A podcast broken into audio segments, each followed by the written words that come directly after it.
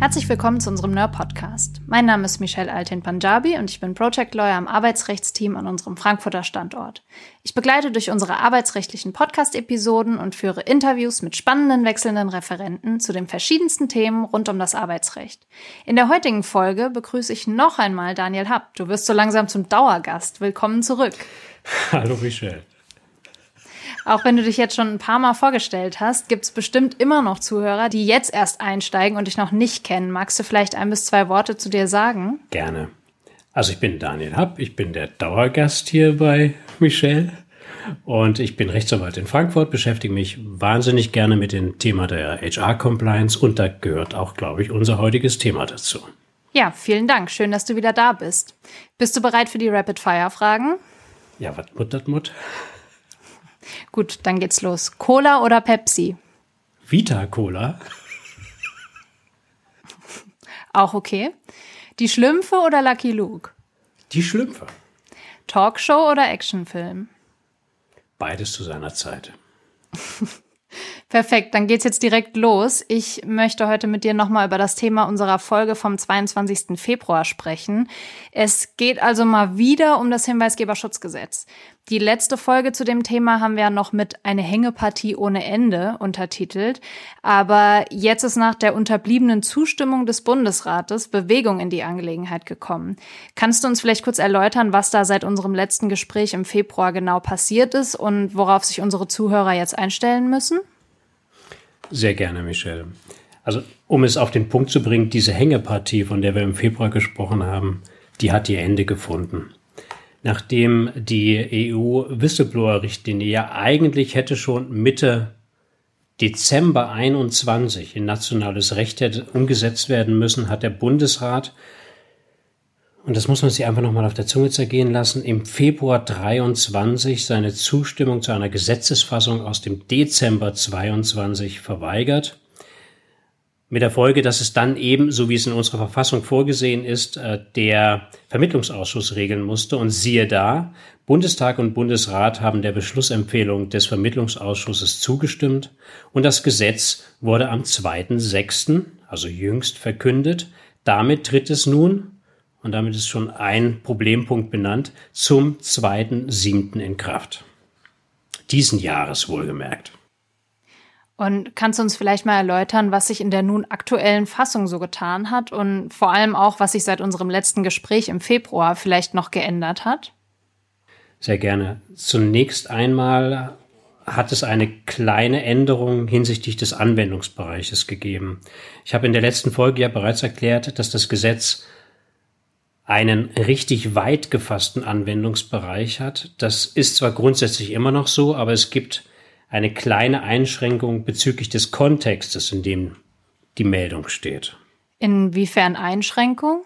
Nach der alten Gesetzesfassung war es so, dass alle Personen, die potenziell Kenntnis von einem Verstoß im beruflichen Umfeld erlangt haben, können durch das Gesetz geschützt wurden. Davon waren neben Arbeitnehmern, auch zum Beispiel zwischenzeitlich beendeten Arbeitsverhältnissen und bei Bewerbern, auch weitere Personengruppen wie beispielsweise selbstständige, freiwillige Organmitglieder von Gesellschaften erfasst.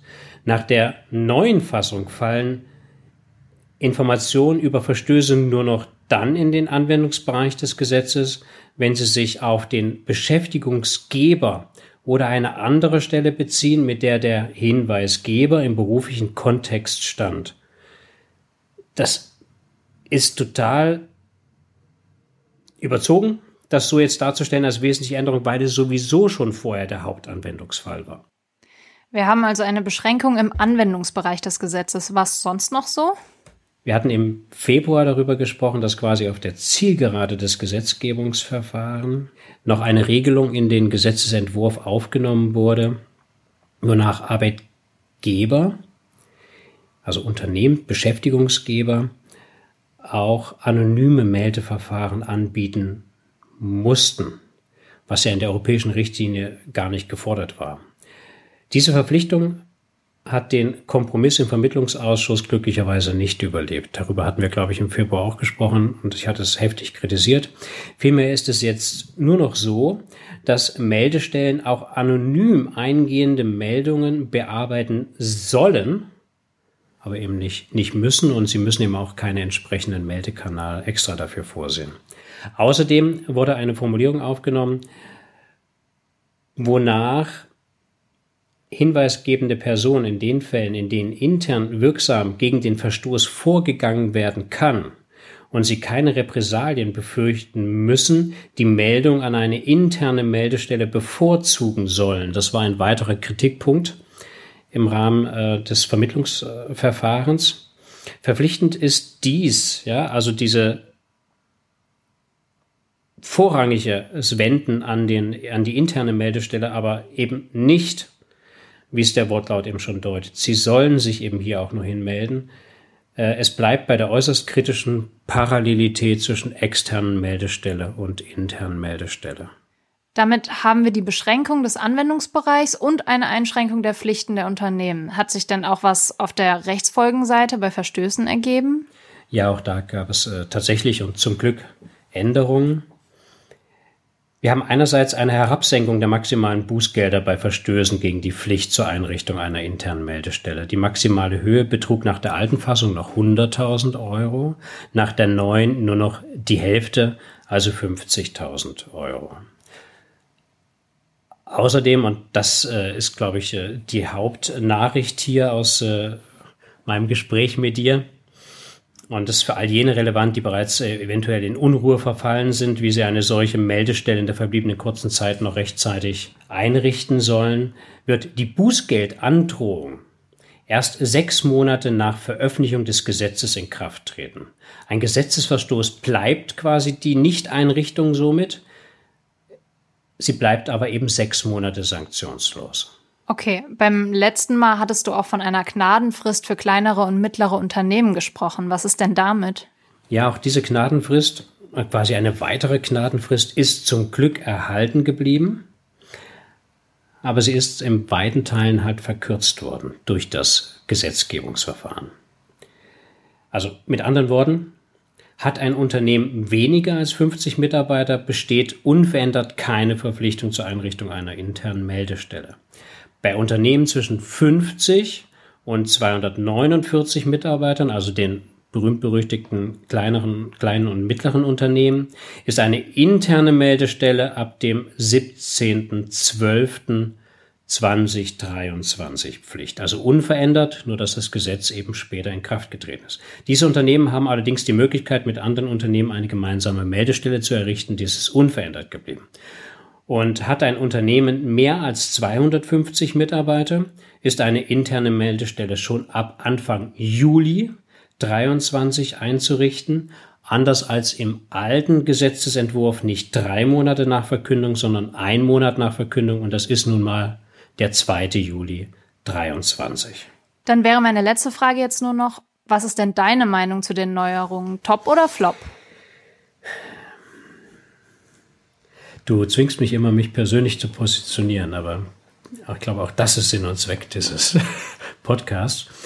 Ähm, weder noch wäre meine Einschätzung. Also ich bin zum einen, und ich glaube nicht nur ich, sondern im Grunde alle Rechtsberater, aber auch alle Unternehmen sind total erleichtert, dass sie jetzt endlich an dieser Stelle Klarheit haben, wie der deutsche Gesetzgeber das, ja, die Whistleblower-Richtlinie umsetzt.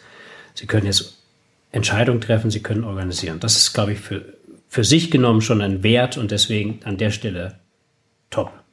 Auf der anderen Seite ist es, glaube ich, gut und richtig, ja, dass es diese, wie ich sage, Gnadenfrist gibt, wenn auch gleich sie jetzt um, um Vielfaches gerade bei den größeren Unternehmen verkürzt ist. Das betone ich vor allen Dingen deshalb, weil die Möglichkeiten zur gesetzeskonformen Umsetzung hinsichtlich der Errichtung einer Meldestelle vielfach auf die Einrichtung einer IT, eines IT-gestützten Systems hinauslaufen wird. Und da wissen wir Arbeitsrechtler, dass wir eben da gegebenenfalls auch einen Betriebsrat einschalten und mit diesem darüber werden verhandeln müssen. Und dafür braucht man Zeit, gerade jetzt in den Sommermonaten.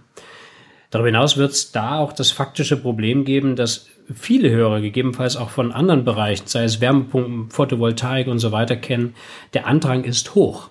Also insofern, äh, das ist sicherlich äh, eher Flop und nicht top. Ähm, dann habe ich es ja vorhin bereits anklingen lassen, die Reduzierung des Gesetzes von einer Verpflichtung der Unternehmen zur Einrichtung einer Meldestelle für anonyme Meldung hin zu einem, einer Sollvorschrift hinsichtlich der bloßen Bearbeitung solcher Meldungen stellt aus meiner Sicht eine ganz angemessene Reduzierung des Verwaltungsaufwandes dar und ist insofern auch eher top. Die Formulierung, dass Hinweisgeber zukünftig grundsätzlich zunächst interne Meldestellen bevorzugen sollen, wenn keine Repressalien drohen, ändert in meinen Augen zunächst gar nichts daran, dass der Hinweisgeber noch immer die freie Auswahl hat, nämlich sich auch an die externe Meldestelle wenden zu können. Und das ist wie im gesamten Gesetzgebungsverfahren, wie aber auch schon im Verfahren zum Entstehen der EU-Richtlinie kritisiert, äh, das ist aus meiner Sicht eher ein, ein richtiger Flop. Und das zeigt sich schon daran, dass nach jetzigem Kenntnisstand auch diese externe Meldestelle, die beim Bundesamt für Justiz geschaffen werden soll, noch immer nicht existiert. Und ich hoffe, dass sie am 2.7. dann endlich existiert. Ja, vielen Dank, Daniel. Das war es jetzt auch schon wieder. Schön, dass du nochmal da warst. Liebe Zuhörer, wir hoffen, dass euch die Episode gefallen hat und freuen uns, wenn ihr unseren Podcast abonniert. Folgt uns gerne auch auf allen gängigen Plattformen, wie zum Beispiel LinkedIn und Instagram. Die Links findet ihr wie immer in unseren Show Notes. Bei Fragen könnt ihr außerdem auch gerne über die NER Homepage mit uns Kontakt aufnehmen.